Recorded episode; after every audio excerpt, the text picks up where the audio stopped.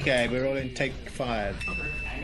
Hook 'em up with E and Rod B. Brought to you by Bud Light on the Horn.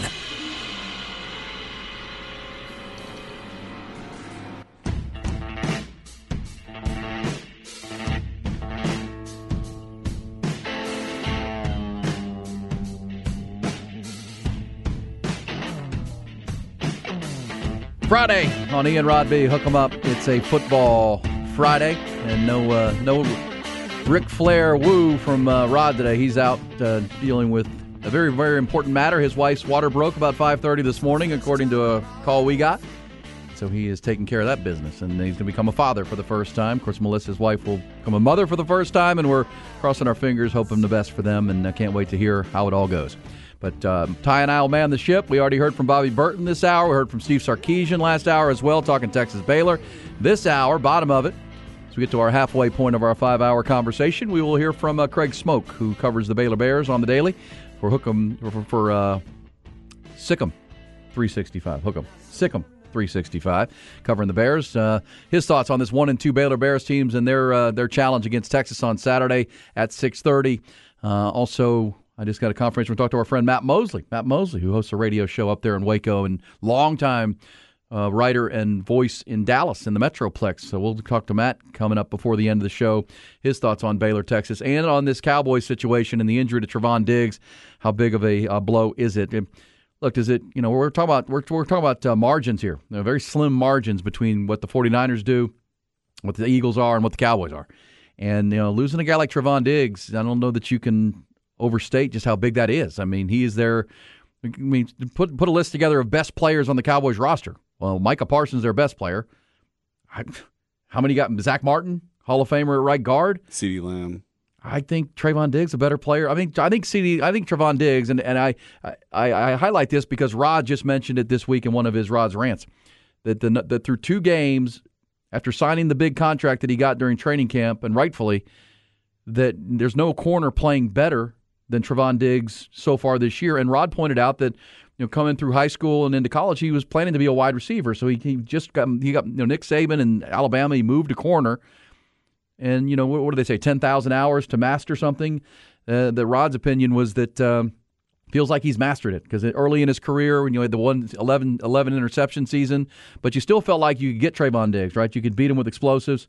He'd gamble too much and uh, a risk taker, which which you love out of a player, but at the same time, you know, it can also hurt. But you know, he, I think he's he's cleaned some of that up, and he's just become a better all round technical corner to go with the ball hawking. And you know, this was the Cowboys' blueprint. You're going to have Trevon Diggs on one side, Stephon Gilmore on the other, so we're going to cover better which allows our pass rush to get home, which plays right into Trevon Diggs. If if you have the best pass rush in the league, which the Cowboys through two weeks have had, they've had ten sacks. The ball get off, and the numbers tell you that they're elite with Micah Parsons and the rest. Well, that's going to force a quarterback to get the ball out of his hands, which plays right into Trevon Diggs. That you know, jumping routes and making plays. Um, I mean, I'm not saying it ends the, their hopes of a Super Bowl tie, but you can't smirk at it and say it's not a huge deal. It's, I'm, yeah, I mean, it's a big deal, but I, I I thought about it and I posed the question in the first hour of would you rather lose Dak or Trevon Diggs? Well, yeah, I mean, I'd much rather lose. Well, Trevon yeah, any Diggs. team would say we. I mean, if we lose our starting quarterback, the season's or over. Or if there was a unit of which we lost, like the secondary, I can't. There's that's the best depth on this team. well, the question mind. look, it, lowers their ceiling a little bit. I mean, you you go. They're still going to be a very good defense. I mean, DaRon Bland will step in and play corner. Uh, the kid they traded for from Miami, who I can't pronounce his last name, he's already got a touchdown this year. He'll just be a backup. I mean, Jourdan Lewis has been Jourdan Lewis is going to slide for into slot a number of years. But you're look. I mean, for any team, you take an elite player, elite player. I mean, again, you build your roster in the NFL around five or six elite players. That's what you want. If you have that, and then you draft well and put you know consistent, reliable guys around those guys, you have a chance to be a great team.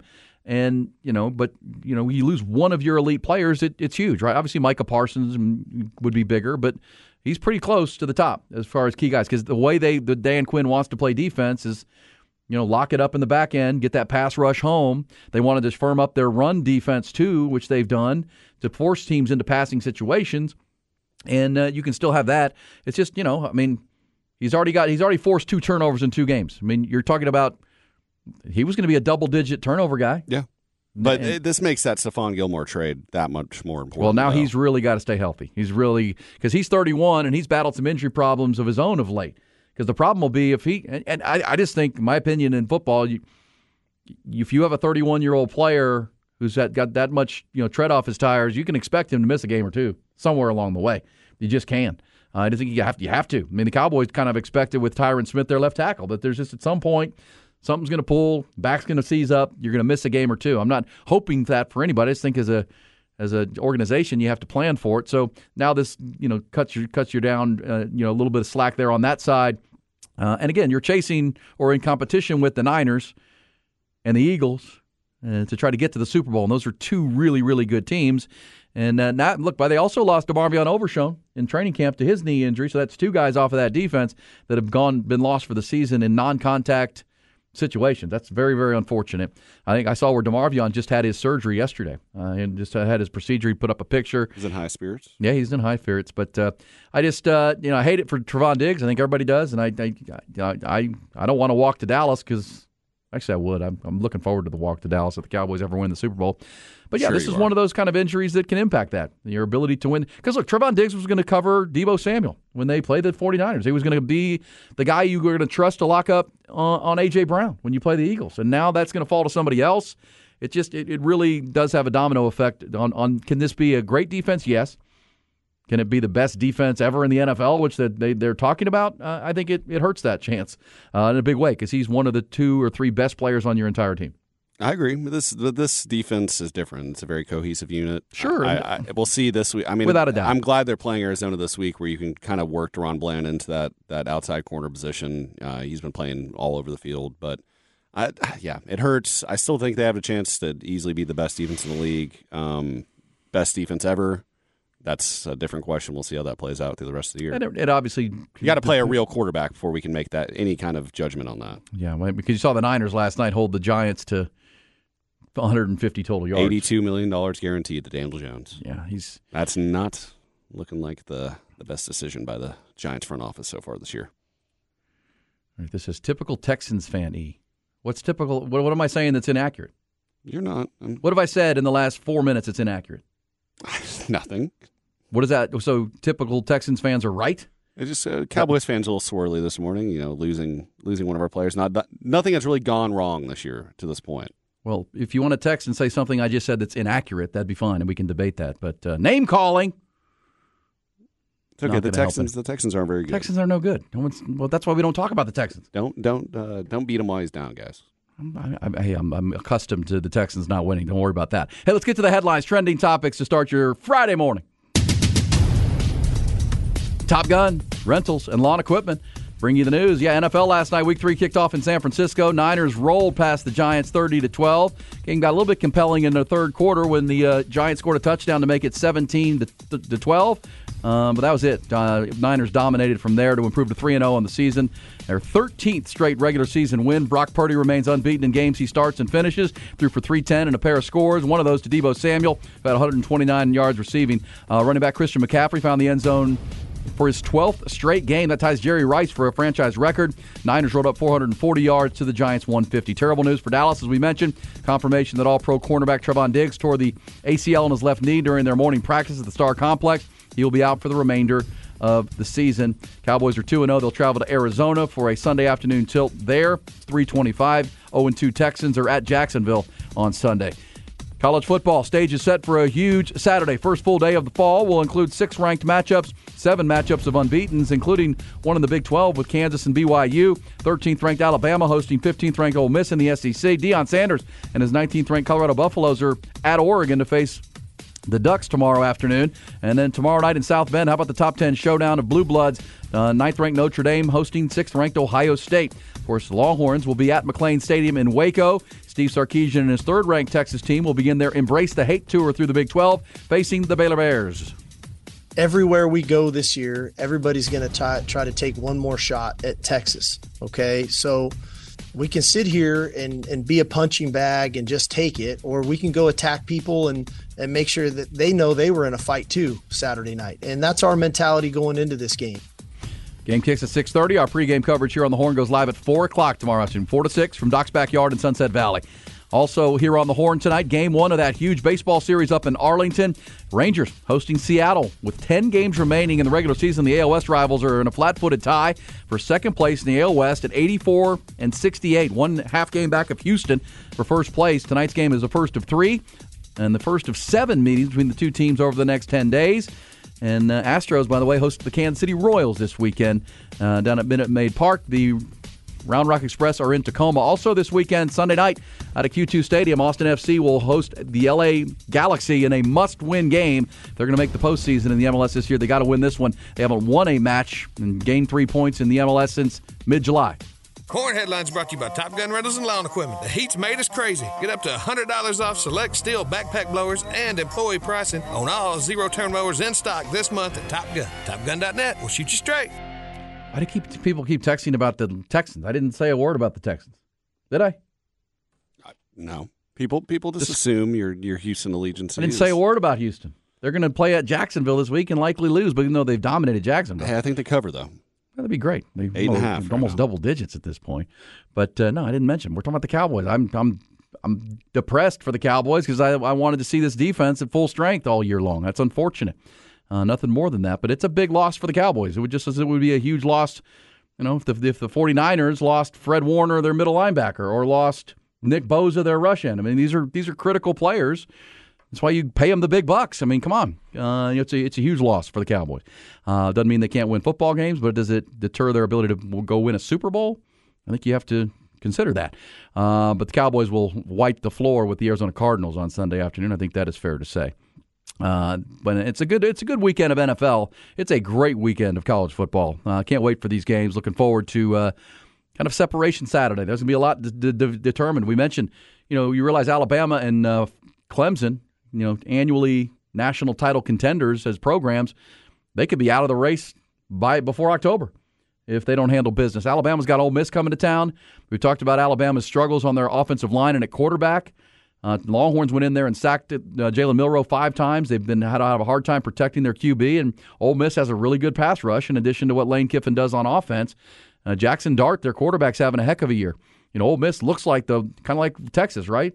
Ole Miss looks like the better team right now, based on results early. Uh, and you know, Jackson Dart's a, a better quarterback than Jalen Milroe. Uh, their running back Judkins is a better running back, uh, more dynamic at the, that position. I think their their defense is playing a little bit higher level at Ole Miss, but we'll see. It's Bama. It's a middle of the day game on CBS. Also, Clemson. They're going to play 11 o'clock tomorrow, and they get Florida State.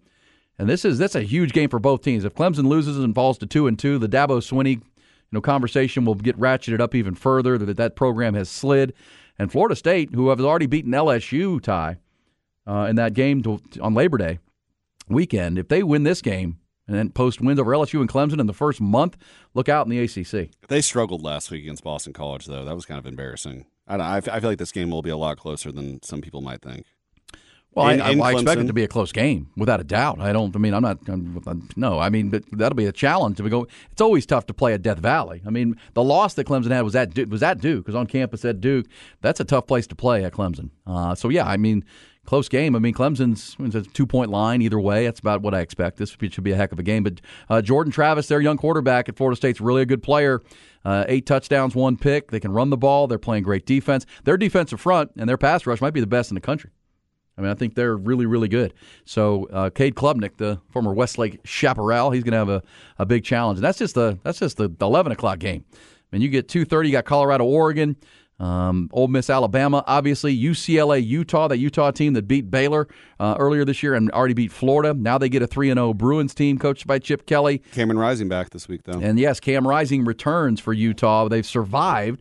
You know, when we previewed Utah in our you know countdown, our top twenty countdown, that's what we had our Utah guest, and um, you know said, can they survive early? Can they get get Cam Rising back?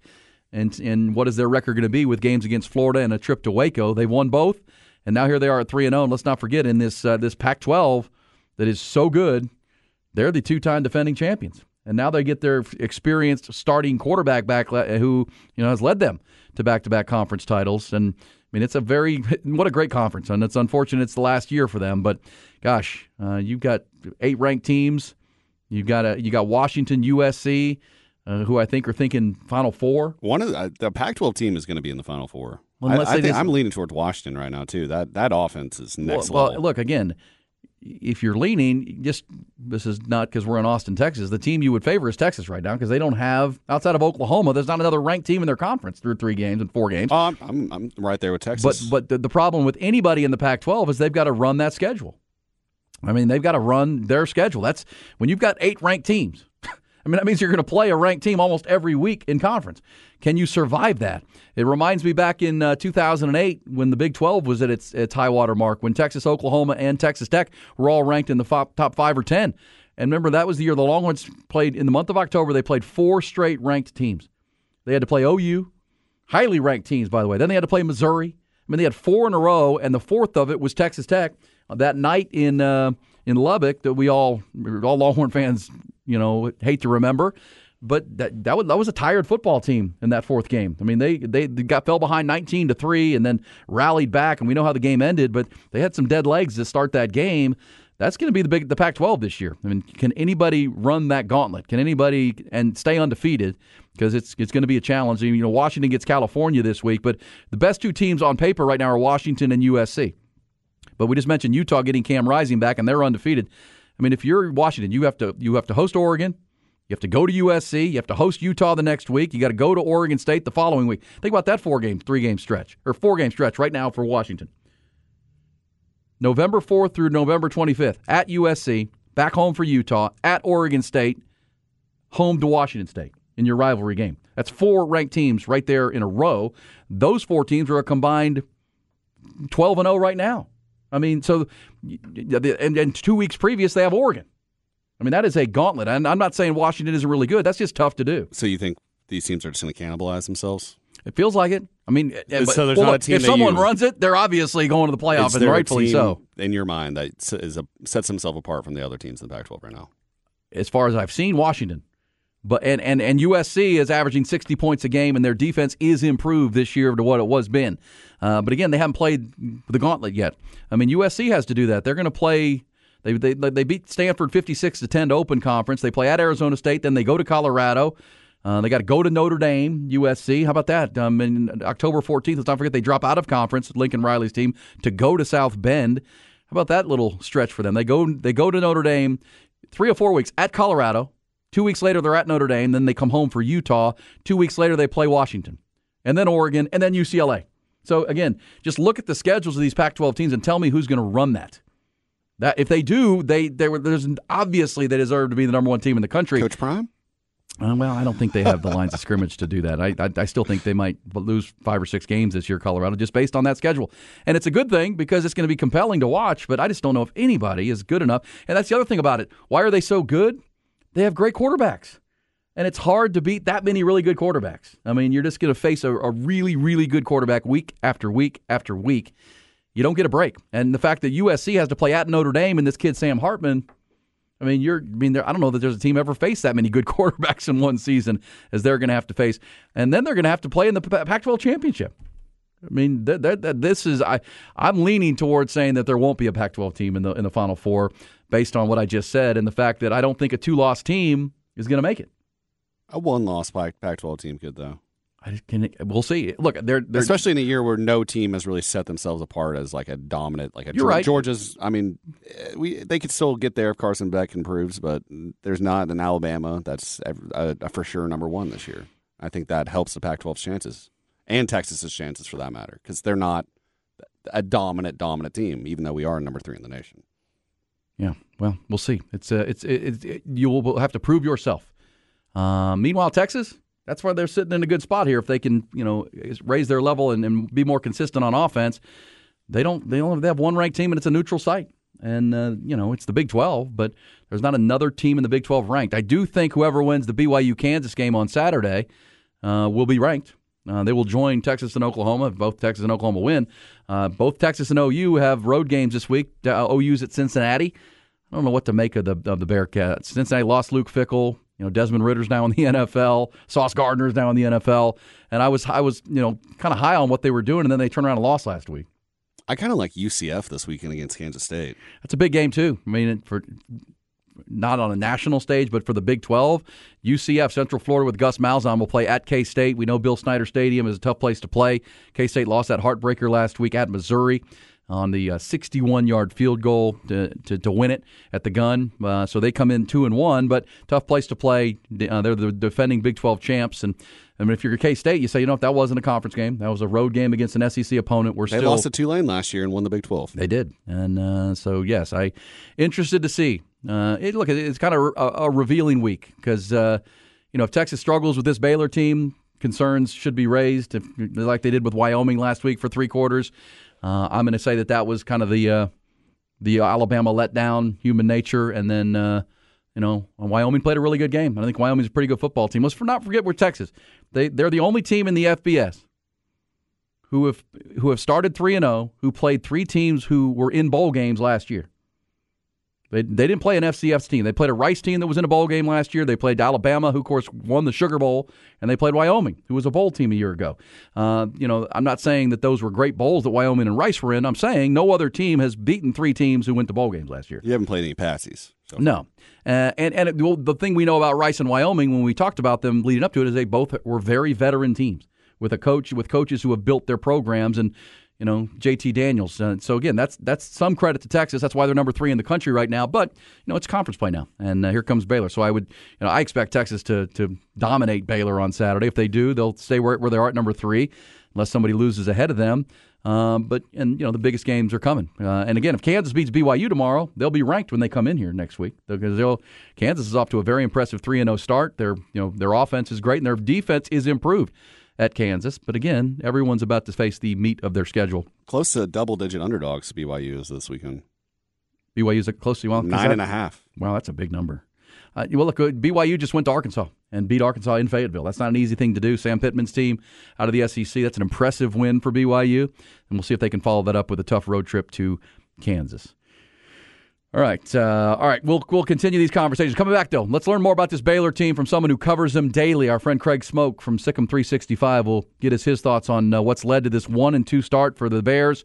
Sawyer Robertson's a backup quarterback. They've got a hurt running back as well. We'll get you all the details on that coming up. Also, before the end of the hour, we'll go off the record and we're sending our thoughts to uh, Rod and his wife. Rod's wife uh, had her water break this morning and they're on their way to having their first child. So we're really excited for him and hoping everything's going great there. We'll hear as we do and let you know as news breaks on that front. You'll certainly get it here on the Horn on 1019 on AM 1260. Download that Horn app. Listen to us with the touch of a button. Always on our website at hornfm.com and on YouTube at the Horn Austin on our YouTube channel.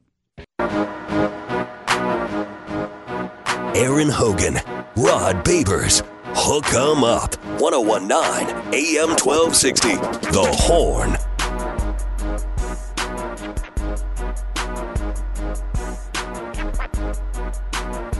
All right, so I looked it up during the break. Uh, in 2008, Texas played four straight highly ranked teams, went three and one, and lost the fourth one. Think about this: remember how good that Texas team was, who deserved a better fate, right? I mean, um, Colt McCoy. Uh, the, the 2008 team for Texas was better than the 2009 team that actually played for the national championship and then lost to Alabama when Colt got hurt. But Rod, you know, Ty, you might have been a little bit too young to remember 08, but uh, I remember. That was one of the saddest they, days of my childhood. Well, and remember, they to, to, start the month of October, they beat Colorado in Boulder. Colorado wasn't that good that year, but they were still pretty good team program at the time. Then they went to the Red River Shootout and beat number one Oklahoma. Then they turned around and ho- hosted number 11 Missouri and won the game. Then they hosted number seven Oklahoma State and won the game. So you're playing three top 11 teams in a row. And then they went on the road to play Texas Tech, who at the time of the game was ranked number six in the country. So now you're playing your fourth top 10 team in a span of a month. And I, I remember talking about that game. Could, will they have the legs? I mean, can you play, get up that many times, especially a night game on the road in Lubbock? This was the first of the true road games because Oklahoma was the was the that was the 45-35 game. Still, maybe the best Texas OU game I've ever been to, uh, with Jordan Shipley and Colt and everything that went on there. Uh, but then home games with Missouri and Oak State, and then you knew that Texas Tech trip was going to be a challenge. Reason I bring that up is the Pac-12 is similar to that this year, maybe even you know tougher. And you know USC is going to play a, an eight week stretch where they play six ranked teams, six ranked teams in eight games. Uh, as I mentioned, Washington's going to play four in a row to end the season. a couple on the road. I mean, it's just I don't know if any of any of those teams can handle that. Now we know Oklahoma ha- lost to Texas and then turned around and played for the national championship. Longhorn fans still mad about that because uh, the tiebreaker rules in the Big 12 were bogus. So stupid. But and then was he just looked at the BCS ranking, right? No, it was a Big 12 rule. But, but it was the Big 12 tiebreaker. Who was rule. the highest yeah. in the BCS ranking? Yeah. So, and which we all thought it should be head to head. But remember, head to head didn't matter because it did matter. Texas beat Oklahoma, but Texas lost to Tech, and Oklahoma beat Tech. So it was frustrating. But I still think the Longhorns would have won that game so against Florida. every team was 11 and one. yes. Yeah, and Yes. that was Graham Harrell. Yep. Was the quarterback. Yep. And Blake Gideon. Blake Gideon, yeah, uh, Michael Crabtree. Sorry, uh, not to bring it up, but yeah. But if, if people remember the end of that game, there they hate to remember the end of that game. But the uh, the, the problem was they fell behind nineteen to three. They they got blown out in the first quarter and then came back and almost won the game. But I do think they, they looked a little dead legged in that game. It's just it, you know trying to get up that many times. Uh, for for top eleven teams over a four week stretch, that's what the Pac-12 is going to turn into here coming up. We've seen the SEC be this kind of grind before too. Um, you know, in the in the Big Ten, you've got three top six six teams, and I think Penn State has shown with their win at Illinois last week and how good they've played early, win over West Virginia. I think they're the real deal, and I think they're right there with Ohio State and and, and Michigan. Uh, we shall see there. Texas, meanwhile, you know they've got Oklahoma, and if they can win that game and play to a high level, they've got every chance to run this table. Their their, their destiny is in their control. Uh, I mean, every team can say that, but some teams have tougher roads than others. All right, so Texas plays Baylor. Let's dive into this. Let's go to the Vaqueros hotline. Uh, he is he is uh, Craig, uh, Mike, uh, Craig Smoak from SicEm 365. He covers the Baylor Bears on the daily. He joined us yesterday, and we started by asking him uh, what's the what's been the issue, what's the level of confidence with this Baylor team coming into this one with the Longhorns tomorrow night. Well, I tell you guys, it's a very tumultuous right now in Waco, just as far as uh, how people are feeling about the direction of the program.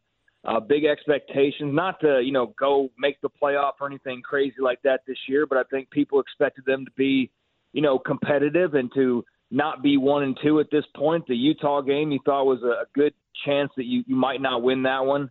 Um, but given the circumstances of even the Utes rolling in, the fact that that was a very winnable game, the way that it unfolded, the fact that you um, you know, played their second and third string quarterbacks and couldn't find a way to seal the deal.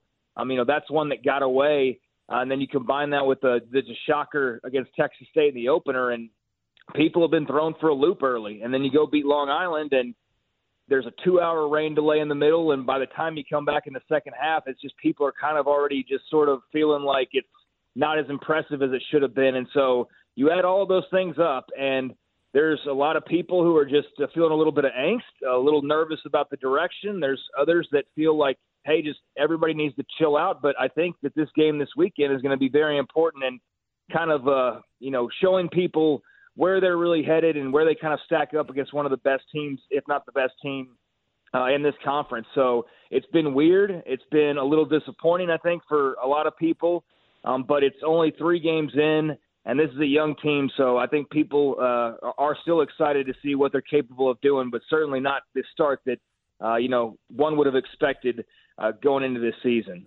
Hey, Craig, obviously the, the um, loss of, of Blake Shapen, the starting quarterback, uh, for a few games has been uh, really uh, devastating uh, on the offense. Uh, talk to us about what Sawyer Robinson is Sawyer Robertson is capable of versus Texas. What are his limitations, and do they need to coach? Do they need to coach up Sawyer Robertson to win this game, or coach around Sawyer Robertson to win this game? Yeah, that's that's a really great question. Uh, you know, the thing about Sawyer Robertson was when we first saw him. You know, obviously somebody who's still very young, um, he's got a tiny bit of experience compared to most quarterbacks, and um, you know, gets beat out by Shapen and handles it really well, but then gets thrust right into it, you know, quicker than probably expected due to Shapen's injury. And initially, it was, you know, hey, things are going to be great. Doesn't have the strongest arm in the world, but he can make some pretty throws. Also has a good bit of ability to be effective in the running game to kind of keep defenses off balance. But what's happened, guys, is uh, a couple weeks ago he gets his uh, ankle banged up, and that limited his ability, or has limited his ability uh, to be as effective running the football. So you saw them last week um, not run him at all. They ran the ball 50 times and worked on the passing game a little bit, but really they just tried to establish a running game that otherwise hadn't been there.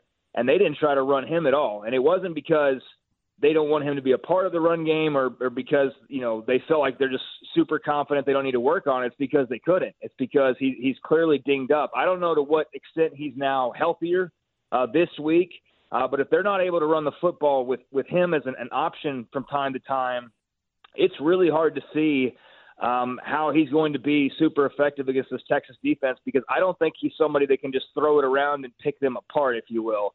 Uh, I think he kind of has to have that other side of his game uh, to keep this offense rolling. So I'm I'm in, intrigued by how Jeff Grimes and company are going to try and, and um, you know attack this defense, but I don't think that um, you know Sawyer's somebody that can just sit back there and, and pick you apart. They're going to have to take some shots, but I think they're just really banking on their ability to run the football and then to have him just kind of you know dink and dunk, if you will, maybe take a shot from time to time. But one thing last week with his ankle being the way that it was is there were passes just dying on the vine.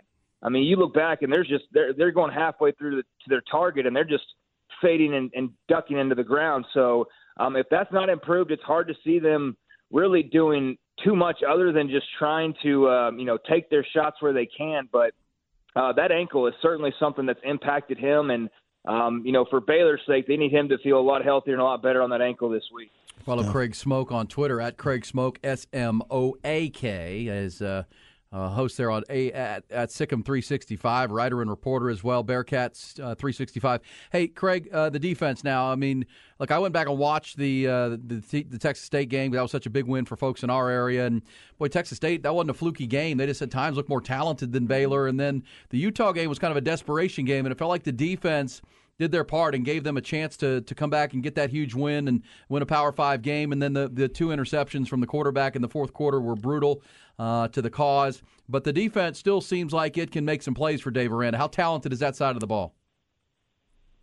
Yeah, and I should add, I'm glad you brought up those interceptions uh, late in the Utah game. I mean, that that was Sawyer as well, and uh, that was something that you know he's got to protect the football better, and that's something I'm sure Texas is, is licking their chops over because he's um, still learning how to protect the football as a young quarterback. But defensively, you know, it's been a, a really weird story from the standpoint of I think going into this season, if you say, "Hey, what's your biggest concern on defense?" Most people probably would have said like cornerback.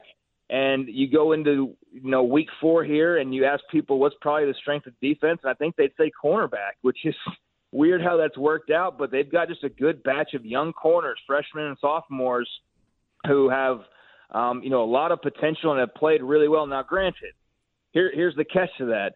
Long Island didn't have Xavier Worthy and Ja'Tavion Sanders, and, you know, Jordan Whittington, and all these guys, and and neither did Utah. Utah could barely throw the ball around with Bryson Barnes and with Nate Johnson. They really just used his legs, and, and that's what hurt Baylor late in that game. So they didn't throw the ball around, um, and you know certainly Texas State did, and um, they showed some vulnerabilities in that secondary. So uh, the corners have been a pleasant surprise, but I don't think as a whole they're as disruptive as they would like to be. I don't think they've gotten into the backfield as much as they would have liked. Uh, that's changed a little bit. Got a couple sacks, got a little bit more into the backfield, um, you know, the past couple of games. But um, they have some guys. They've shown some ability to to make a play, get a pick here and there. But I think that's still very much a work in progress. That side of the ball. Um, linebackers, I think, are uh, that's really going to be an area that I'm watching uh, in, in this game tomorrow. Up front, they're they're good to to okay, but uh, still, again, a lot of room there. And then safeties, um, they've been a little dinged up, and so you know, with Texas being able to just kill teams over the top, that's going to be fascinating to watch as well. So yeah, they do have some playmaking ability, but there are still a lot of question marks. And I mean, they've faced no team the caliber of Texas, so um, Dave Aranda and Matt Powledge have their hands full, and I am fascinated to see how they're going to try to keep uh, Quinn Ewers and company in check, or, or keep keep it within, um, you know, uh, an attainable margin to try and uh, help out this offense that has had trouble scoring points. Hey, Craig, I want to ask you about the running game because that's a big part of why at least Wyoming could play ball control and try to choke the clock with these new clock rules. Um, how's the running game for Baylor? I know they got a lot of talent in that backfield with uh, Dominic Richardson coming via transfer pro and Reese as well, the running back. Is, is it possible that just based on the just kind of using the ground game that they could stay in this game, choke the clock out? Yeah, I think that's what they'd love to be able to do because I don't think that you know they have the faith or just the ability, quite frankly, uh, in Sawyer Robertson to to throw them to victory. I mean, he can take his shots so long as the running game's effective. If the running game's not effective, it, it's really hard to see what they're going to be able to do moving the football. So yeah, I think they do have faith in that. If you uh, you know watch the game last week, uh, 50 carries, and you know some of that too is I think just not or just kind of knowing you weren't effective that day in the passing mm-hmm. game for because of Sawyer's ankle or whatever it may have been, and also just the fact that you hadn't ran it all that well in the first couple of games. So there was an extreme focus against Long Island to run the football. Now, the thing about it is, is that Richard Reese had kind of been, I don't know if just sort of slowly ramping him up. He got a lot of usage last year as a true freshman. He was all Big 12, so it was a great season. But I think they made it a point to not, you know, run him nearly as much, especially here early on. And so, you know, Dominic Richardson was a guy they brought in to kind of be a, a de facto co-starter, if not be the, the starter sometimes. But unfortunately, right now he's hurt.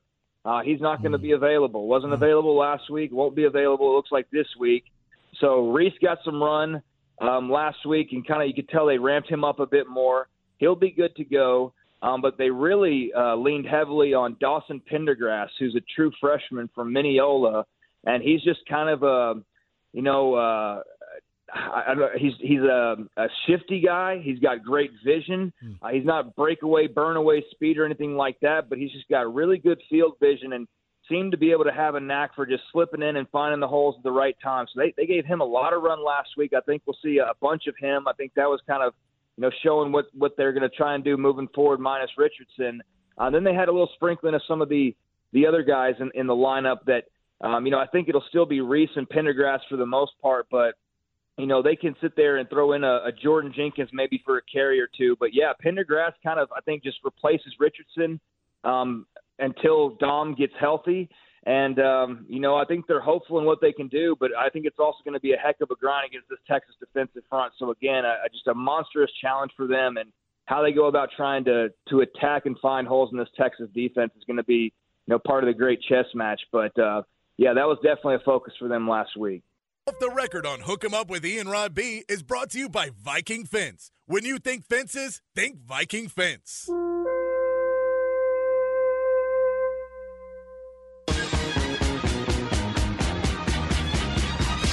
DD Mega Doo Doo. I'm sorry, Mangudu. Once it's turned on, the sign will spell out Deli Cat Essen. Well, well I don't get they bring me in cold. Well, congratulations. Continue good sex in the eh, sex in the Big East. Thank you, Jimmy. And boom goes the dynamite. It's time for another edition of Off the Record. Do it live. I can. I'll write it, and we'll do it live. And thing sucks. Oh man, never sucks here on Ian Rod B, and we're rooting for Rod and his wife, Alyssa. They're, uh, I think, would imagine at the hospital or headed to the hospital now. Her water broke this morning. Rod gave us a call about 5:30, and uh, they're off to become parents for the first time. So we're really excited for them. And uh, we know it's a girl. We know that's coming, and uh, we'll hope for the best. And so far throughout the pregnancy, everything's gone well. Just your routine appointments. So fingers crossed that all goes good with Rod. And as a texter said, it's going to be fun over the next uh, few weeks to tie to hear Rod's thoughts on on fatherhood. Right? He's forty something. He's in his early forties, and this is his first child. And uh, you know that's that's always fun. I, I did it, and I had three children as a, well, I was doing this radio show or a radio show, and was able to talk through it. It's just it's life changing. Can't even imagine what that feels like. It's it's it's unbelievable. It's a miracle. And uh, you know, Rod will be a great father because he's you know very clean. He's very detail oriented, and uh, but this is you know he's a creature of habit like we all are. So this this changes your your habits. There's no doubt about that. What you can do and can't do. But uh, Rod not with us this morning. Uh, we are going to talk to. We just talked about the Longhorn stretch in 2008. That's similar to what, what's going on in the Pac-12. We are going to talk to Quan Cosby. Uh, next hour at some point. Also, Casey Studdard is going to drop in for his thoughts and account of what went on yesterday over at Westlake High School where he uh, reigned supreme, Ty, in the uh, punt, pass, and kick challenge over you. Video's out now. Video is out. We're at, uh, at Twitter, Twitter, Instagram, hornfm.com, Facebook. Facebook. We'll soon be website. up on hornfm.com. We'll get that up on our website. And how long is the video so I know what I'm watching? It's, it's like five minutes. Five minutes, not bad. It's a little, little, mini movie. Little mini movie of you and Casey. And you, you said it was hotter than you anticipated. Yes. I And I wore the helmet the entire time. I love that. That's dedicated to the bit. And I tried to take Commit it off. to the bit. And Casey was like, "Oh, hey, you know, you know, you can't take your helmet off when you're on the field. That's that's rule number one." Penalty, like, 15 yards. I'm like, "Yeah, you're right. You're right." So I, I kept it on. I got pretty sweaty under there though. I, I forgot what that's like. Hey, it's been ten years since you played football. Hey, what's the uh, and off the record here? There's a uh, we'll get back into this high school. I, I know that you when you go to Westlake, all the the parents and stuff they bet on these games, don't they? Right? They bet. Come on, Sure. There's a little betting, a little wagering Yeah. going on. They put point spreads on each game, right? Well, I know this goes on. What is uh, what is the what is the line on this Lake Travis Westlake game tonight? Probably 21 points. Westlake favored. Yeah. Lake Travis only given up 20 points all year. They've been dog stomping them the past few years. Okay. Uh, I'll take the I'll take the points there. Okay. I'll take the points. It's at Lake Travis. You're Good giving me 21. Good luck with that. I'm taking the points. They don't. They don't have a quarterback. Does Westlake have a quarterback? Yeah. Is he any kid good? from last year? No, I'm just kidding. Uh, Jackson Kaiser. Jackson- Little Deuce oh, our own little running back. Our own little Deuce Vaughn. Know, we'll see if they can. Jack Kaiser. Sorry. Hey, listen. Uh, here's an off the record for you, Ty. Did you see Stephen A. Smith throw out the first pitch of the Yankees game I last night? I have not seen it. I heard it was horrendous. Could have been though. better. Could have been a lot better. It was- it wasn't 50 Cent bad, but it, it didn't get to, you know, so you have the, the grass and then it gets to the dirt. It Uh-huh. didn't make it to the dirt before it hit the ground. I mean, it was a. Threw it straight into the ground. He threw it straight into the ground. Was this for a Phillies game? It was for a Yankees game. Yankee Stadium. Is he a Yankees fan? I, I don't know what he is, but he can't throw. I think he played basketball growing up and coming through, but he cannot throw. One thing I know I can do because I've done it many times at the uh, Round Rock Express game and other ball games, I can throw out a first pitch. I can deliver a first pitch. Under the, with the pressure on? So Pressure's you, fine. You've done it before? several times. I, that throwing a ball has never. There's no. That's easy for me. That's one thing. A lot of things don't come easy, but that's easy. I like to imagine that I'd, I'd be able to do that pretty easily. Yeah, and, and you know, I don't know. You just grow up throwing. I used to. But I also thought I could beat Casey Studdard in a punt, pass, and kick challenge. I grew up so. playing, and I used to throw. I used to get this tennis ball, and I would throw it like off my wall and field ground balls to myself for hours at a time. I could always throw. Um, you know, couldn't run very fast, and curveballs were a challenge, but I could throw, and uh, so I, yeah, I'll do that. But Stephen A, come on, man, you got to be better than that. You, you, you had time to practice this. Remember, our president George W. Bush went out there and, and fired that thing in there. That's Piss what you do. Dude. You got you got time to practice. The one thing that is that, that you got to get ready for is when you climb the mound. You're you're climbing the mound. I mean, it's up there, and then it's pretty steep down, and they have just watered it, and it's at its purest form. No one's pitched on it, so it's it's kind of slippery.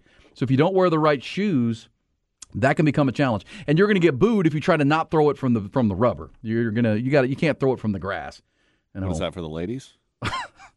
Yeah, I've seen everybody does. it. That that's easier because you because because then once you get up there, your depth is off and it's a little slippery. So you got to practice. Got to practice a little. I would say, but that was weak. Stephen A. That's weak. Hopefully, Michael Irvin, whoever's your show host today, calls you out. What? Who's the the yelling guy? They all yell, but who's the guy that yells? That Mad Dog, Mad Dog Russo. He needs to give him some serious business on that terrible attempt. Weak. I would use even the word feeble. I, I can't. Have you watched that show since we've No, seen that clip? no, we're doing the show and that's on. Yeah, that's true. I have watched McAfee when it's over. When we get He's off good. the air, it's good. They get great guests, and that's a good show. You can see why it's He- so popular. He, he gets some uh, I some don't cuss I can't- words out on ESPN. Yeah, which they is do. interesting. Well, they have to put a disclaimer out, but they drop some bombs.